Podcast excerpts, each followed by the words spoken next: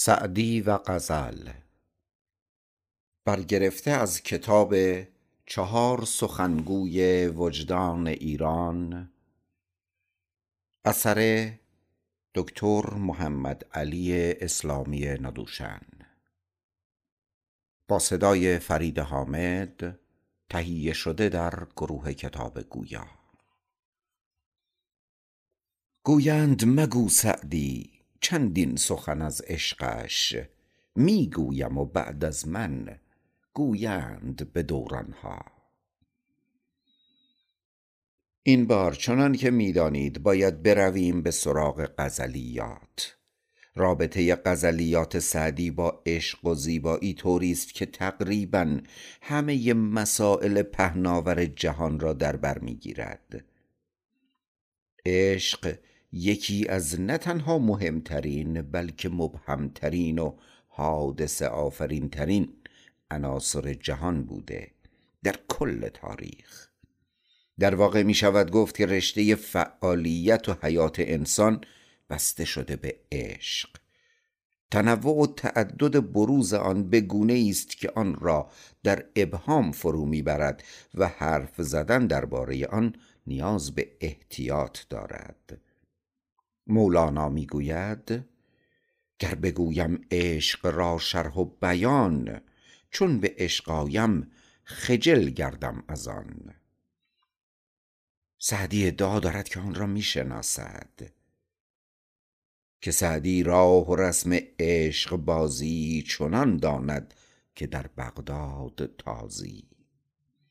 یعنی همانطور که عرب عربی را در بغداد به راحتی حرف می‌زند سعدی هم راه و رسم عشق بازی را می‌داند. اما در این حال در موارد دیگری به کلی در این لجه پهناور خودش را غرق شده می‌بیند. برای اینکه این مطلب را اندکی روشن کنیم کار مشکلی در پیش داریم. باید برگردیم به بنیاد کار یعنی به رابطه انسان با انسانیت با آفرینش با هدف و سیر زندگی.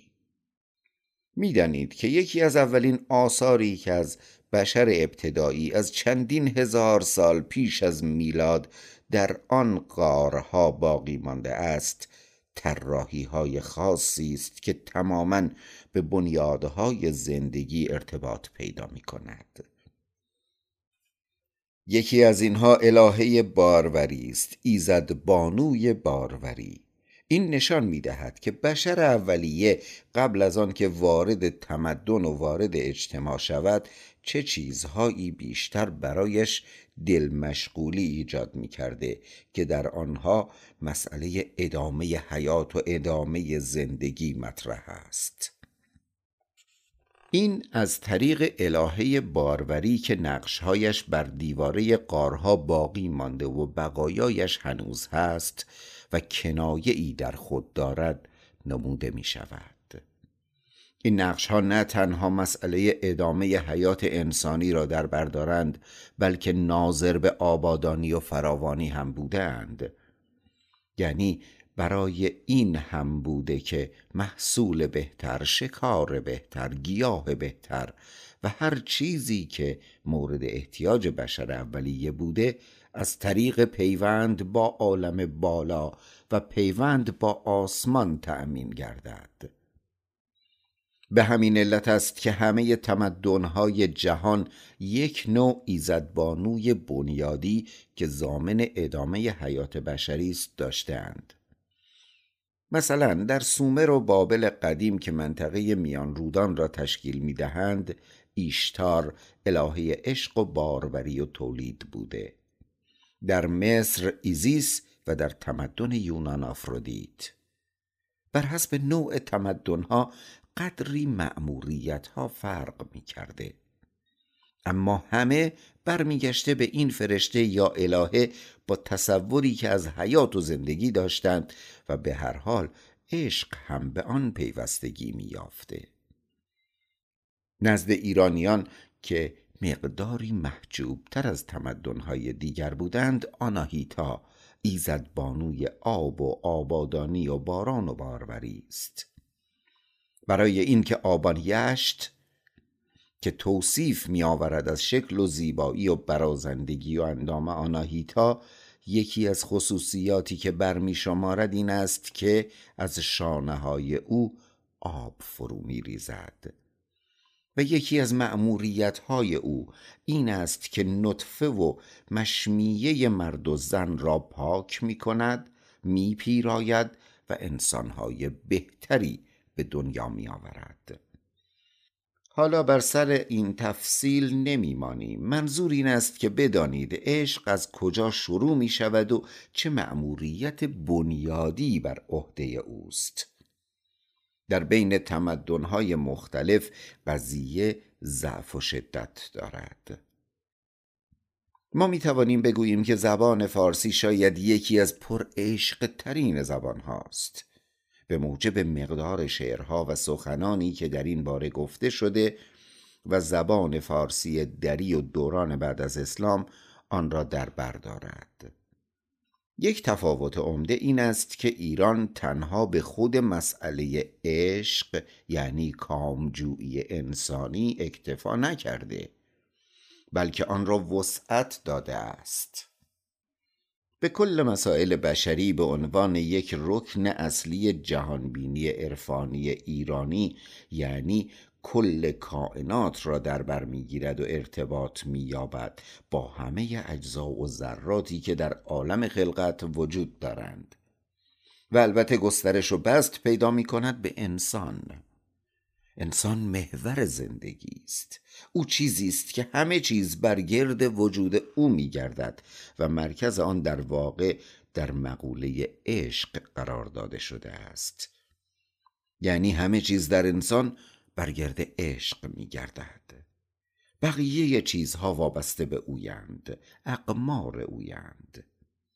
همه خواست هایی که بشر به دنبال آنهاست از نوع بلند پروازی ها ثروت اندوزی ها خشم و کینه ها و این نوع چیزهای مثبت و منفی که در زندگی وجود دارند در واقع همه را توفیل این می گرفتند و می گویند توفیل هستی عشقند آدمی و پری ارادتی بنما تا سعادتی ببری. این چیزی است که بارها و بارها غزل سرایان و عرفای ما بر آن تکیه کردند. حالا چرا این طور است و چرا تا این اندازه بر عشق اصرار دارند؟ دلایل متعددی در کار است که طرح همه آنها در اینجا به دلیل نبودن وقت میسر نیست. من خیال می کنم که این بحث باید حتی اقلیم و جغرافیا را فراموش نکند. مسئله خشکی هوای ایران فراوانی و تندی آفتاب و گرما را. در واقع بخش عمده ایران را مناطق پرآفتاب در بر گرفته است. منظور ایران بزرگ است که می رود تا افغانستان آسیای میانه. این شرایط نوعا اثرگذارند در ایجاد آثار فکری و هنری و ادبی و هدت بخشیدند به اندیشه عاشقانه یعنی خواست و نیاز غزلهای عاشقانه. سعدی سهم عمده ای دارد حافظ از او هم بیشتر. در بحث حافظ خواهیم دید که ما در بدنه یک غزل پیوسته از زمین به آسمان و از آسمان به زمین رفت و آمد می کنیم بشر ایرانی نمی‌تواند قرار بگیرد باید در حرکت و رفت و آمد باشد. میان ممکن و ناممکن موجود و ناموجود. جسم و فراجسم یعنی روان انسانی یعنی آن چیزی که زاییده تخیل انسانی است. پس اوضاع و احوال اقلیمی و تاریخی و انبوه حوادث دست به دست هم دادند و این مجموعه ای را که ما داریم برای ما گذاشتند. زندگی آنها خالی از رنج نبوده یعنی کسانی که اینها را گفتند و خلاصه و چکیده زندگی مردم زمان خود را فشرده و در کلام انعکاس داده اند ولی در این حال میراث گرانبهایی هم برای ما و بشریت گذاشتهاند. برای آنکه به بالاترین حد ممکن دامنه احساس و تخیل انسانی را وسعت داده اند دامنه آرزوهای انسانی را وسعت دادند اگر این شرایط نبود و انسان ایرانی را این گونه ادشان نکرده بود ما به این مرحله از لطافت دست نمی یافتیم البته در بسیاری از زبانهای جهان غزل هست. از چین بروید تا آمریکای جنوبی ولی هیچگاه یک چنین بعد و وسعت به خود نگرفته که زمین و زمان و آسمان و مافیها را به هم بپیوندد. این حاصل یک زندگی بیقرار و برافروخته است که کانونش ایران بوده است. حالا برسیم به یک سوال اصلی و عمده. این که معشوق این غزلها چه کسی است؟ این غزلها خطاب به کیست؟ اگر شما بخواهید در غزلیات مولانا و سعدی و حافظ یعنی این سه نماینده برجسته غزلهای عرفانی و فراجسمی تعمیق کنید و به صورت هندسیوار منحنی رسم کنید نمی‌دانید که چه نموداری از آن در خواهد آمد. موضوع غزل چه اندازه قالب انسانی دارد و چه اندازه یک طیف خارج از قالب انسانی بر فراز سرش است و بلندی آن تا کجا کشیده می شود یعنی پایان که از زمین کنده شده سرش تا به کجا می رسد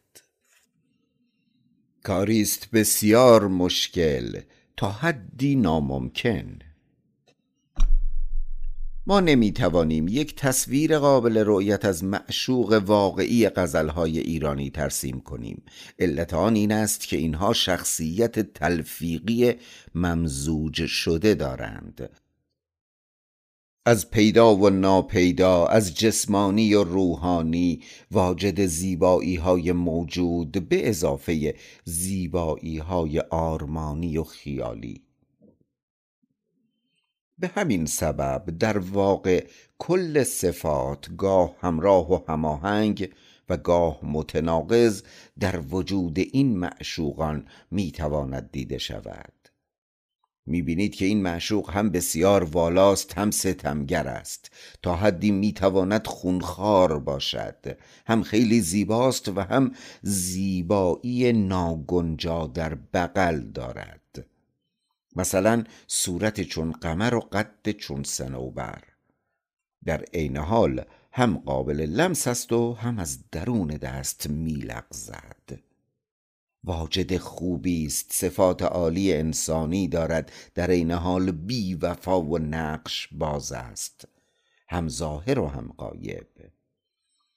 همه اینها را همزمان در او می‌بینید. برای اینکه این مجموع یک مجموعه وجود انسانی فوقالعاده حاد و قوی است و آن را همراه کردند با عناصری که این خواست را باید بپرورانند و یا آنکه نتیجه و حاصل این خواست هستند.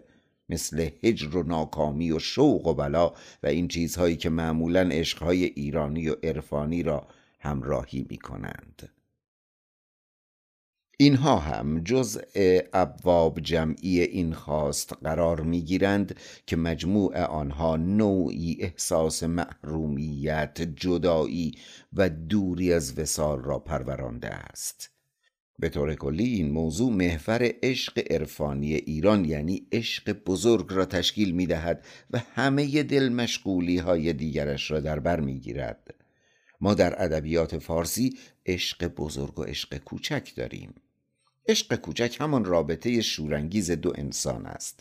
از نوع خالص دلبستگی که نمونهش در ادبیات دوره سامانی و غزنوی دیده می شود از سنایی به این سو مباحث دیگری وارد عشق می شود و دایرش وسعت می گیرد آن عشق دوره اول که گفتیم البته لطیف است ولی خارج از نیاز طبیعی انسان چیزی از آن تراوش نمی کند.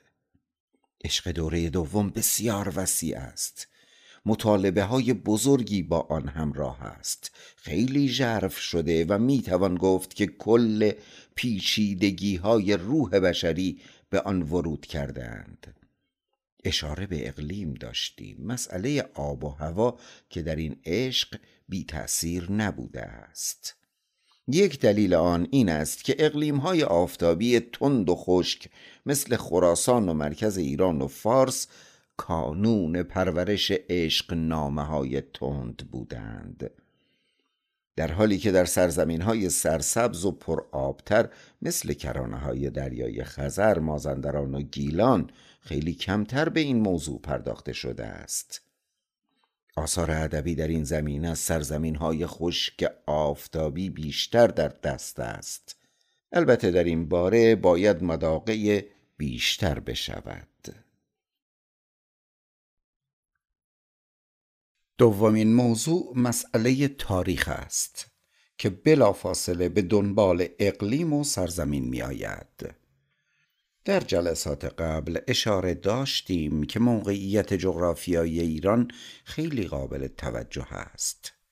واقع در مرکز کشاکش های دنیا تاریخ پرتلاطمی را به دنبال خود آورده که در دامان آن فارسی دری باراوری هنگفتی یافته همین است که مهمترین قسمت و مهمترین محور غزلها قرار گرفته که البته به تولا و بر اثر التهابهای عاشقانه این کار شده است.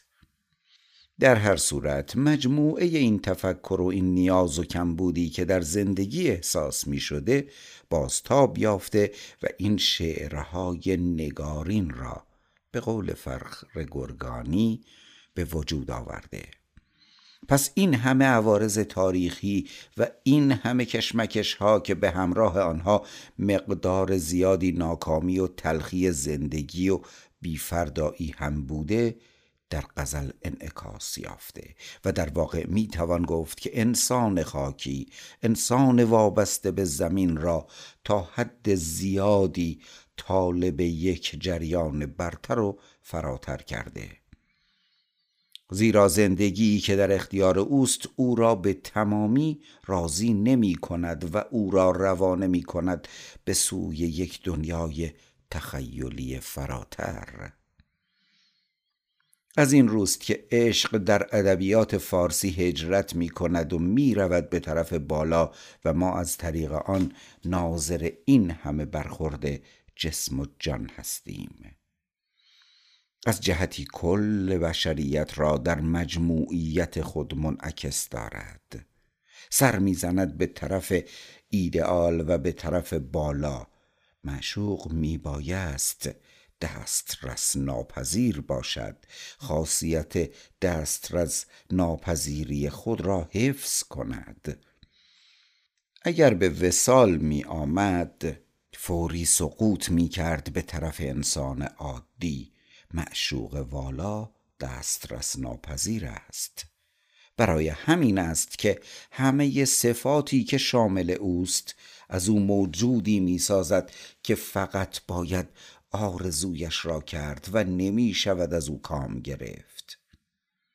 البته هیچگاه آرزوی دسترسی و وصول از گوینده و شاعر سلب نمی شود همیشه وجود دارد ولی به مسابه تشنه بر لب آب است. برای همین است که ما در این غزلها در لابلای تناقضها و هماهنگیها دست و پا می‌زنیم.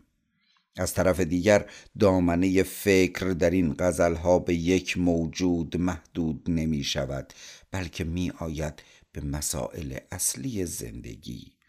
به کائنات و آسمان و مرگ و دنیای دیگر و دنیای فراموش شده ناآگاه انسانی.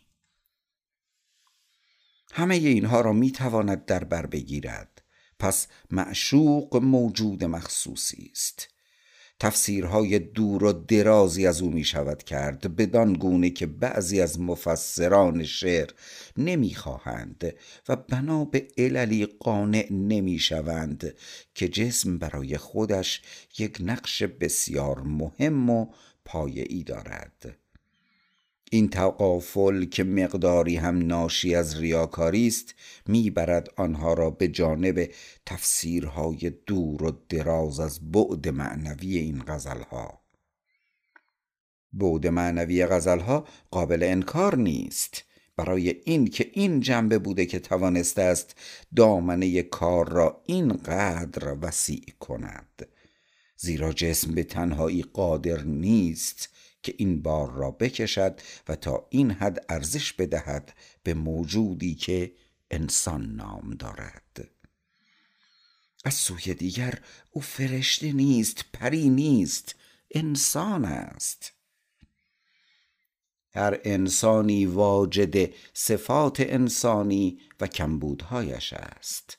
نمی‌تواند فراتر رود از شرایط انسانی خود. پس یک چنین فردی را نمی شود از بعد جسمانی خود جدا کرد. کسانی که دائما این کوشش را دارند کار عبسی می کنند بعد معنوی انکارپذیر نیست اما این بعد هم از بعد اول سرچشمه می‌گیرد یعنی خواستگاه وجودی معشوق در واقع همان جسم اوست. به همین علت اینقدر مسئله زیبایی ارزش پیدا می کند و اینقدر ما توصیف زیبایی را به نوعهای مختلف در این غزلها می بینیم این یک دلیل است برای ما در مقابل کسانی که می‌خواهند خیلی تکیه داشته باشند روی جریان ناپیدا. ما دلیل خود را خیلی راحت در مقابلشان می‌گذاریم که پس این همه توصیف جسمانی برای چیست؟ جزئیاتی که ذکر می شود گواه بر موضوع است. حتی نیز فردی که خیلی خیلی روحانی معاب است مانند مولوی در غزلهایش. البته سعدی و حافظ به هیچ وجه محتاج دفاع نیستند و دائما به دست ما دلیل می دهند که برای آنها زیبایی بشری دارای درجه اول اهمیت است. از جهت آنکه یک سکوی پرواز است. از اینجا و از جسم حرکت می کنند تا بروند به آن مرحله علیا. آن جنبه دوم که جنبه معنوی خوانده شده است و منعکس کننده آرزوی انسانی است برای زندگی جاوید.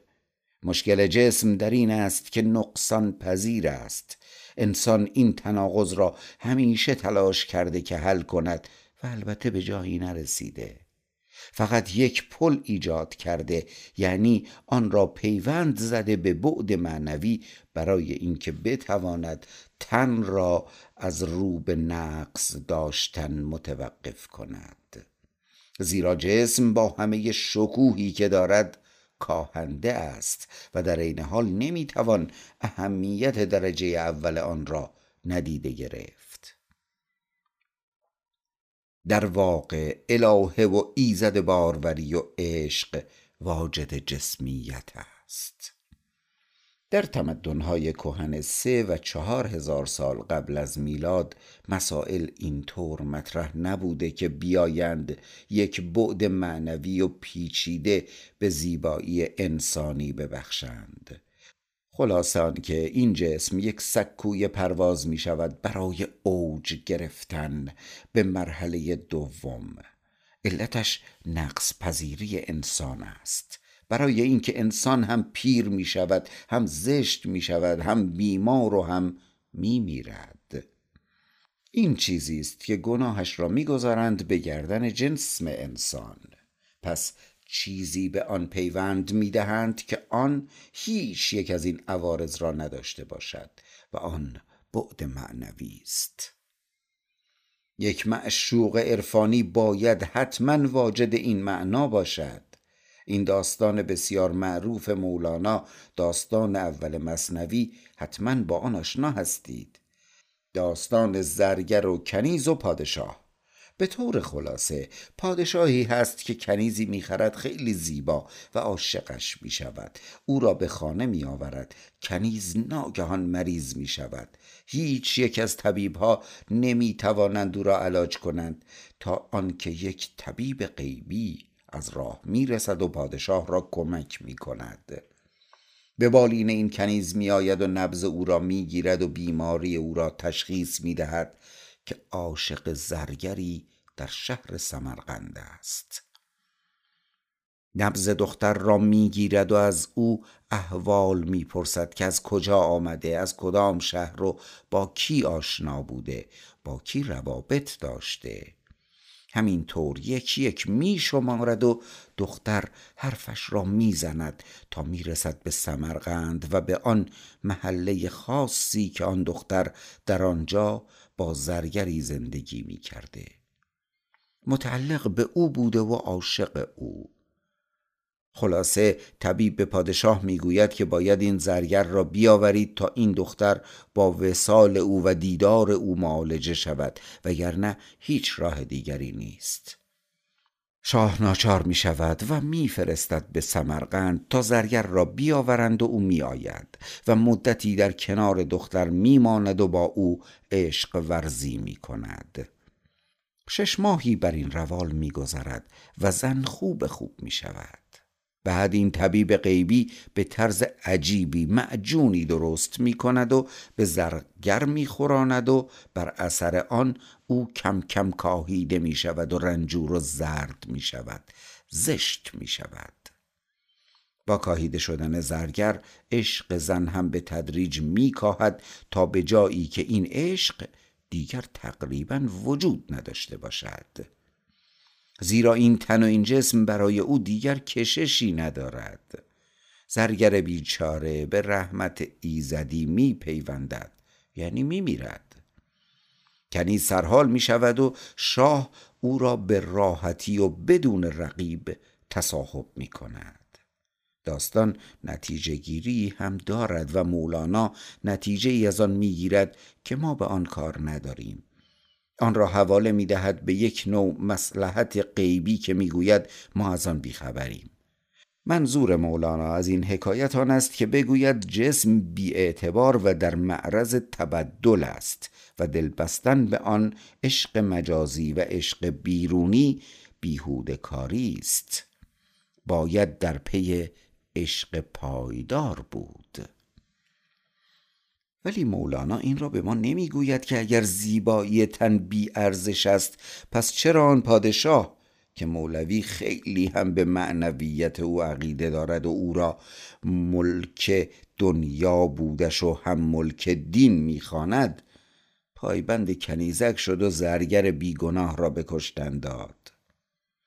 مثل فارسی مرگ خوب است اما برای همسایه تا حدی در اینجا صدق می کند به هر حال این مسئله کاهش و دیگرگونی جسم برای متفکران جهان مطرح بوده. به همین علت خواستند برای آن جانشینی پیدا کنند و آن جنبه معنوی را پیش آوردند و در واقع آن را سوار بر تخیلات بسیار وسیع و دور و درازی کردند به طوری که معشوق عرفانی در ادبیات فارسی می شود موجودی که دارای یک بعد روحانی نزدیک به تقدس است.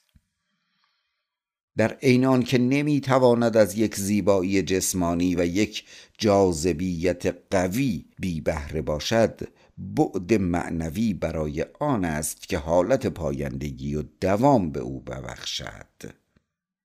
اما چرا اینطور است که در عشق نوعی داروی دوام و پایندگی تصور شده است؟ پناه بردن انسان به عشق برای آن است که این زندگی کوتاه چندگاهی این زندگی که در معرض دیگرگونی و زوال است اگر در عمل نمی شود کاری برای آن کرد لاعقل در عالم تصور نوعی دوام به آن بخشیده شود. این را در قالب عشق گنجاندند پس مأموریت عشق در این غزلیات عرفانی در واقع تسلا بخشیدن است به انسان که واجد دلخوشی دوام پذیرش کند. این که می تواند بی اتکا بر جوانی و زیبایی که زوال پذیر است درون خود را از هیجان عشق سرشار نگاه دارد. حالا چه شگردی برای این کار زده شده؟ به همراه این موضوع عشق مسائل دیگری آمده و پیوند خورده و همراه شده با آن و پیوند خورده به سرنوشت بشر. زندگی انسان به کجا می‌خواهد برسد؟ چه چیز در انتظار آدمی است؟ ارتباط انسان با اجتماع با تاریخ و همه اینها چیست؟ یعنی همه اینها در انتظار پاسخهایی هستند؟ به همین علت است که غزل فارسی اکتفا نمی کند به رابطه عاشق و معشوق بلکه می رود در پی راه حلی بسیار دور برای حل مسائل زندگی. این است که ما در این غزلهای عرفانی که گفتیم از سنایی شروع می شود به مسائل عجیب و غریبی برمیخوریم که ناشی می شود از ارتباط انسان با سرنوشت خود. این مسائل پوشیده در سمبلها غزل فارسی هستند که تا کنون به اندازه کافی به آنها پرداخته نشده زیرا موضوعات حساسی هستند. چرا کفر در مقابل دین گذاشته شود و اینقدر بر آن پافشاری گردد؟ می‌دانید که زلف نماینده کفر است. چون زلف چیز زیبایی بوده خواستند از طریق او کفر را تبرئه کنند. شفیعش را زلف گرفتند. آیا آدم های سست اعتقادی بودند؟ البته که نه. پس چرا از این مفاهیم این همه با آب و تاب حرف به میان آمده برای یافتن جواب باید برگشت به تاریخ ایران و جامعه ایرانی و به سوء استفاده هایی که صاحبان قدرت از باورهای مورد قبول بشریت می کرده اند. در واکنش به آن این گونه اسیان به بروز آمده است برای این منظور در عشق پناه گرفتند زیرا عشق در مفهوم وسیع خود پرچینهای عقیدتی را در هم می شکسته و اجازه شیدایی می داده خلاف آمد عادت و نظایر آن از اینجا آب می‌خورند. نوعی انقلاب عقیدتی است. نظیر انقلاب اجتماعی که در فرانسه یا روسیه روی داد. پاسخ رد است به تفکر مورد قبول حاکمیت که همراه با توجیه شرعی بر جامعه تحمیل می شده است. یک جامعه با هنجار احتیاج به وارون طلبی نداشته است. این طرز فکر آرزومند است که عکس آنچه هست بیاید باشد که به این وضع رقتبار خاتمه داده شود.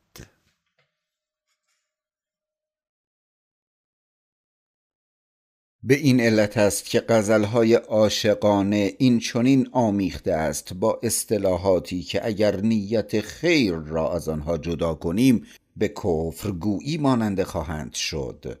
گمان می کنم عذر آنها آن بوده است که می‌خواستند اصالت اصل را در برابر فرع و ظاهر بر کرسی بنشانند. از این هواشی بگذریم و بیاییم به خود سعدی.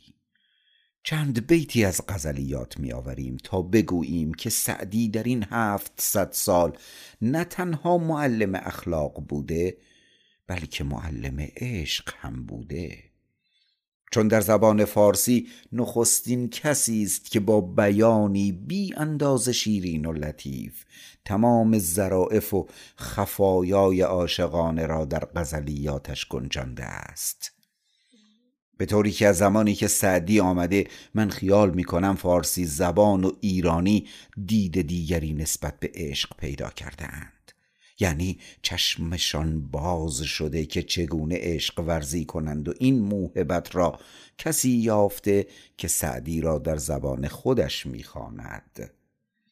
گمان نمی کنم ملت دیگری توانسته باشد که عشق را با چنین افق وسیع و دامنه داری تماشا کرده باشد. دقت کنید در این غزلها که هر کلمه و هر اشاره آن به گونه است که عشق را بر بالاترین کرسی نشانیده و آن را تا این اندازه با دل انسان نزدیک کرده. فرق دارد مقداری با غزلیات مولانا که عشق در دوردست قرار دارد و جنبه معنوی و ناملموس آن آنقدر قوی است که در حضور نمی گنجد. ولی سعدی عشق را در دست رساورده. نکته دیگری که به آن اشاره کردم این است که سعدی در غزل پیشرو حافظ است. اگر او این غزلیات را نگفته بود به دشواری می‌شد فکر کرد که کسی چون حافظ به صورت کنونی جلو بیاید.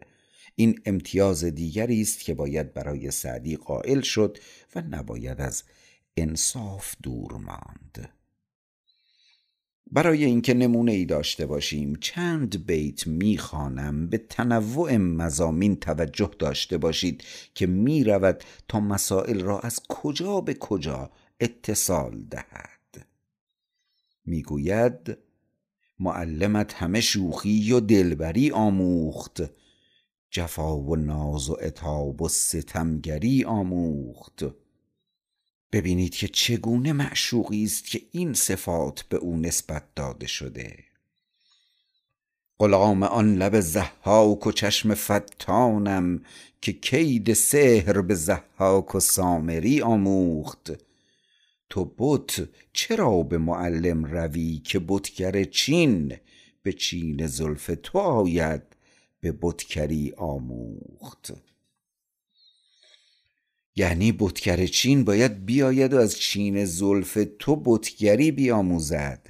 تو نیاز نداری که بروی به مدرسه. توجه شود به رابطه چین با چین زلف. برفت رونق بازار آفتاب و قمر از آن که ره به دکان تو مشتری آموخت.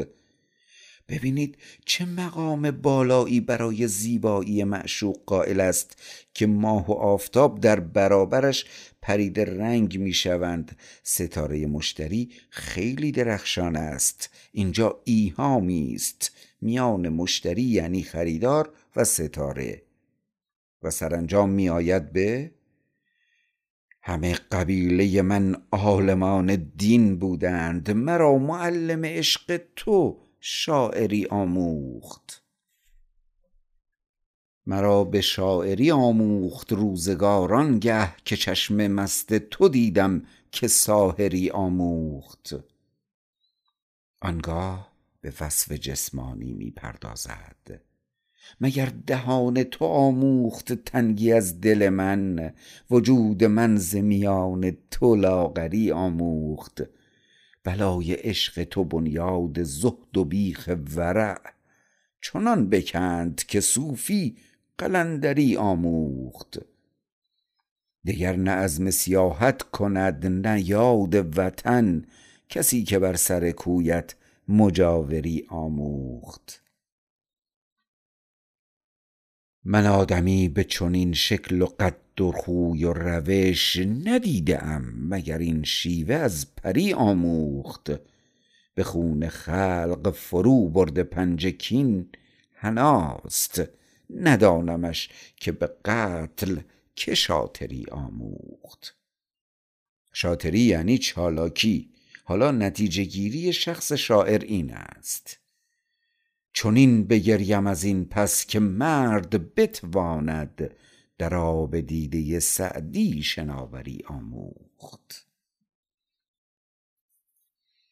در همین یک غزل که یکی از صدها غزل عاشقانه سعدی است چند موضوع مطرح می شود. آن هم با چه آب و تابی که وقتی می گوید که خورشید و مشتری در مقابل روشنی سیمای تو پرید رنگند. مسئله آنقدر طبیعی و شیرین مطرح می شود که آدم آن بعد ناممکن و دور از واقعیت را از نظر دور می دارد سعدی این دو بعد را در کنار هم دارد. بعد معنوی عشق که تعداد زیادی ابیات در این زمینه است. یعنی خود را معرفی می کند به گونه ای که با جسم هیچ سر و کار ندارد. عشقش پاک است و بی نیاز از این حرف ها اما در کنار تعدادی از این ابیات فراوان ابیات دیگر دیده می شود در ستایش تن و زیبایی ملموس و چون مرد متوازن و باهوشی است می نماید که از هیچ یک نمی توانسته است خود را بی نیاز ببیند. اینک دو سه نمونه از هر یک. هر کسی را نتوان گفت که صاحب نظر است. عشق بازی دگر و نفس پرستی دگر است. و یا در اینجا که خود را قانع به نظر بازی معرفی می کند مرد تماشای باغ حسن تو سعدی است. دست فرومایگان برند به یغما. همچنین تنگ چشمان نظر به میوه کنند. ما تماشا کنان بستانیم. یعنی ما فقط اهل تماشاییم. ز محبتت نخواهم که نظر کنم به رویت که محب صادقان است که پاک باز باشد. یا سعدیا عشق نیامیزد و شهوت با هم. این چند بیت و نظایر آنها فقط و فقط به جنبه معنوی قضیه بها دادند و اکنون این چند بیت را ببینیم. تو درخت خوب منظر همه میوه ای ولیکن چه کنم به دست کوته که نمی رسد به سیبت؟ به آسانی می توان تصور کرد که سیب به چه معناست. یا بسیار دیده ایم درختان میوهدار زین به ندیده ایم که در بوستان توست. بدن را تشبیه به درختی می کند که میوه ها بر آن رستند به ایهام دارد و به دو معناست. یکی میوه و دیگری بهتر. و آنگاه این بیت سعدیا گر بوسه بر دستش نمی آری نهاد چاره آن دانم که در پایش بمالی روی را. و البته پا باید جسمیت داشته باشد. یا این غزل بسیار معروف ای لعبت خندان لب لعلت که مزید است در باغ لطافت گل روی تو که چیده است؟ تا می‌رسد به جایی که عاشق بر فراز موازین حرکت کند و خود فتوا دهنده بشود. این معشوق کسی نیست جز امانت دار زیبایی بزرگ که آمر و ناهی کل می شود دیگر از آن جانبم نماز نباشد گر تو اشارت کنی که قبله چنین است. یا من آن نیم که حلال از حرام نشناسم شراب با تو حلال است و آب بی تو حرام. یعنی تو تمام شعائر را می توانی برهم بزنی وجود تو فراتر از همه این قراردادهاست. و با لحنی بسیار طبیعی این آرزو را بیان می کند. چه روزها به شب آوردم در این امید که با وجود عزیزت شبی به روز آرم. آیا معشوق در این بیت کسی است که بشود او را با عوالم معنویت ربط داد؟ مرا دلی است گرفتار عشق دلداری سمن بری سنمی گل رخی جفاکاری. ستمگری شغبی فتنه ای دلاشوبی هنروری عجبی طرفه ای جگرخواری. در اینجا دیگر جای تردید نیست که معشوق کیست. چنان اشتراک دریافت میان سعدی و حافظ هست که وقتی راجع به حافظ صحبت کنیم باز چیزهایی از سعدی گفته خواهد شد. البته حرف درباره حافظ زیادتر است. اما او هم محور فکرش عشق و زیبایی است. این دو چیزی است که سعدی بر گردشان تواف کرد و بعد سکان را به دست حافظ سپرد. می شود گفت که بهترین جانشین را برای خود انتخاب کرد. مهمترین جنبه ای که سعدی دارد همان جادوی کلام بینظیرش است.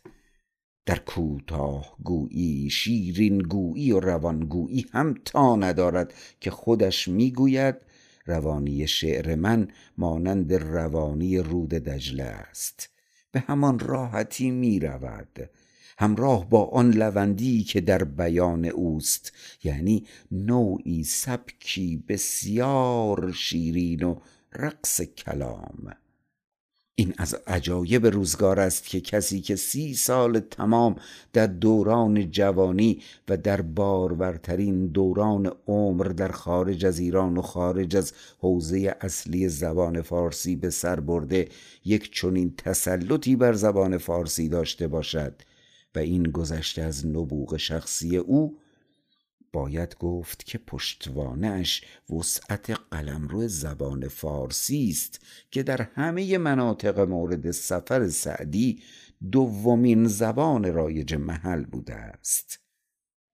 آنقدر فارسیدان زیاد بوده که او تماسش هیچ وقت با زبان مادری قطع نمی شده در فلسطین شامات و بخشهایی از هندوستان و هر جا که وی پا می نهاده همزبان می یافته سعدی و شاهنامه برگرفته از کتاب چهار سخنگوی وجدان ایران اجرا فرید حامد. تهیه شده در گروه کتاب گویا. سعدی با فردوسی البته تفاوت مشرب دارد ولی برای او به عنوان حکیم و سراینده احترام بسیار قائل است.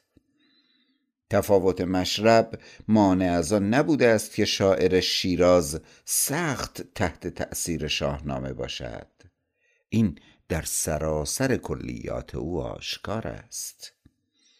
چند مورد را ببینیم. یک. بوستان را به همان بحر متقارب شاهنامه می سراید و محتوای آن را تربیت و انسان رستگار قرار می دهد همان گونه که انسان شاهنامه انسان خردورز و بایسته است. در بوستان قدری نظر همچشمی با شاهنامه نیز پنهان نیست. به طور کلی نزدیک به تمام سفارش های تربیتی و حکمتی که در بوستان مطرح گردیده همان است که با بیانی دیگر در شاهنامه آمده بود. با این تفاوت که اندرزهای شاهنامه ناظر به انسان یک دوران سبکبار است که به او توصیه می شود تا در خط خوبی حرکت کند. ولی انسان سعدی بار قرون بر پشت دارد. تاریخ زده است. در هر قدم با وسوسه شیطان روبروست. بنابراین باید تمهیدات خاص و ترسیدن از جهان دیگر او را به این سو کشاند. دو در هر گوش از کتاب سعدی نشانی از شاهنامه هست. شاهان پیشین و رویدادهای گذشته سرچشمه بزرگی از عبرت و هشدار هستند. هیچ واقعی به اندازه سقوط ساسانی در حافظه ایرانی تکان دهنده نبوده است. چه از آن شاد باشند و چه غمگین. شکوه پیشین که به این آسانی برباد رفت به سراحت می نمایاند که به هیچ چیز نمی‌توان دل بست سعدی و حافظ و سایر گویندگان عمده وقتی می‌گویند شاه فرمان روایان باستانی را در نظر دارند. امیرک ها و شاه گونه های دوران بعدی را جدی حساب نمی کنند در حکایتی در گلستان محمود سبکتکین در مقابل انوشیروان نهاده می شود با این نتیجه گیری هنوز نگران است که ملکش با دگران است. اما پادشاه ساسانی زنده است نام فرخ نوشیروان به خیر گرچه بسی گذشت که نوشیروان نماند. مثال دیگر از فریدون. در مجلس شاه بیدادگری شاهنامه می‌خوانند در زوال مملکت زحاک و عهد فریدون. این پرسش پیش می آید فریدون که گنج و ملک و حشم نداشت چگونه بر او مملکت مقرر شد؟ جواب این است خلق بر او به تعصب گرد آمدند و تقویت کردند و پادشاهی یافت. باب اول گلستان از طریق تذکارهای شاهنامه می‌خواهند شاهک های قافل و بیدادگر را به راه آورند. باز از گلستان. اول کسی که علم کرد و انگشتری در دست جمشید بود. گفتندش چرا به چپ دادی و حقیقت راست راست. گفت راست را زینت راستی تمام است. فریدون گفت نقاشان چین را که پیرامون خرگاهش بدوزند. بدان را نیک داری مرد هوشیار که نیکان خود بزرگ و نیک روزند. باب هشتم صد و نود و یک. چند بار از دادگستری انوشیروان یاد می کند از جمله در اینجا با اشاره به حدیث ولدت فی رمن ملک العادل. سزد گرد به دورش بنازم چنان که سید به دوران نوشیروان در ستایش ابوبکر زنگی. و باز حکمت و عبرت شاهان پیشین را به گواه می آورد شنیدم که جمشید فرخ سرشت به سرچشمه ای بر به سنگی نوشت. بر این چشمه چون ما بسی دم زدند برفتند چون چشم بر هم زدند. گرفتیم عالم به مردی و زور ولیکن نبردیم با خود به گور. باب اول. آینه ناپایداری قدرت ها که باید از آن پند گرفت شاهنامه است. دانی از خسروان عجم ز عهد فریدون و ضحاک و جم که بر تخت و ملکش نیامد زوال نماند به جز ملک ایزد تعال. باب اول. در کلیات سعدی از تعداد زیادی از قهرمانان شاهنامه یاد می شود از قبیل رستم، اسفندیار، سام، بهرام گور حتی افراد گمنام تری چون گرگین و شقاد. در حکایت یکی آهنین پنجه از اردبیل در باب پنجم بوستان تمام مثالهایش از شاهنامه است. تأمل خیامی خود را در بیاعتباری جهان بر شاهنامه متکی می دارد در این حکایت فرو رفت جم را یکی نازنین کفن کرد چون کرم شبریشمین نتیجه گیری از آن این است به دخمه درآمد پس از چند روز که بر وی بگرید به زاری و سوز. چو پوسیده دیدش حریر کفن به فکرت چنین گفت با خویشتن. من ار کرم برکنده بودم به زور بکندند از او باز کرمان گور.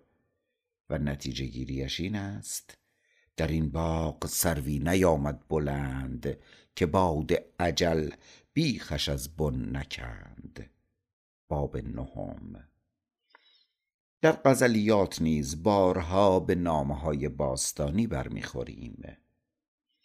سعدی نگفتمت که مرو در کمند عشق تیر نظر بیفکند افراسیاب را.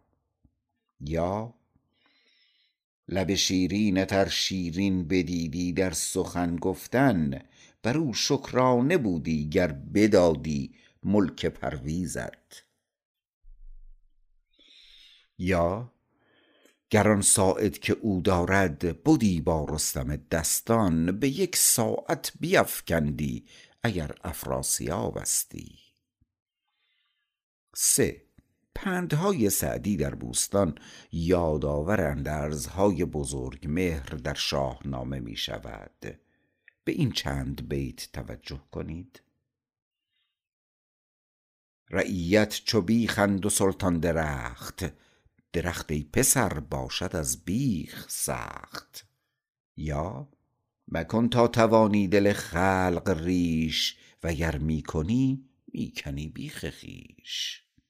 یا طبیعت بود مرد را بخردی به امید نیکی و بیم بدی.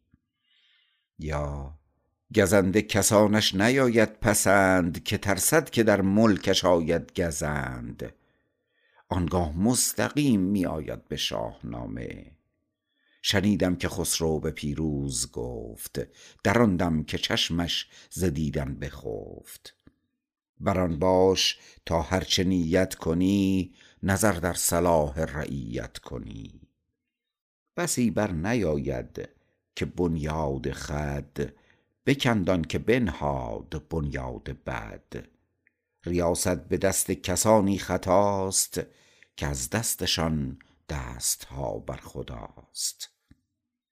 و سرانجام می رسد به نام نیک که آن همه مورد نظر شاهنامه است. بد و نیک مردم چو می بگذرند همان به که نامت به نیکی برند.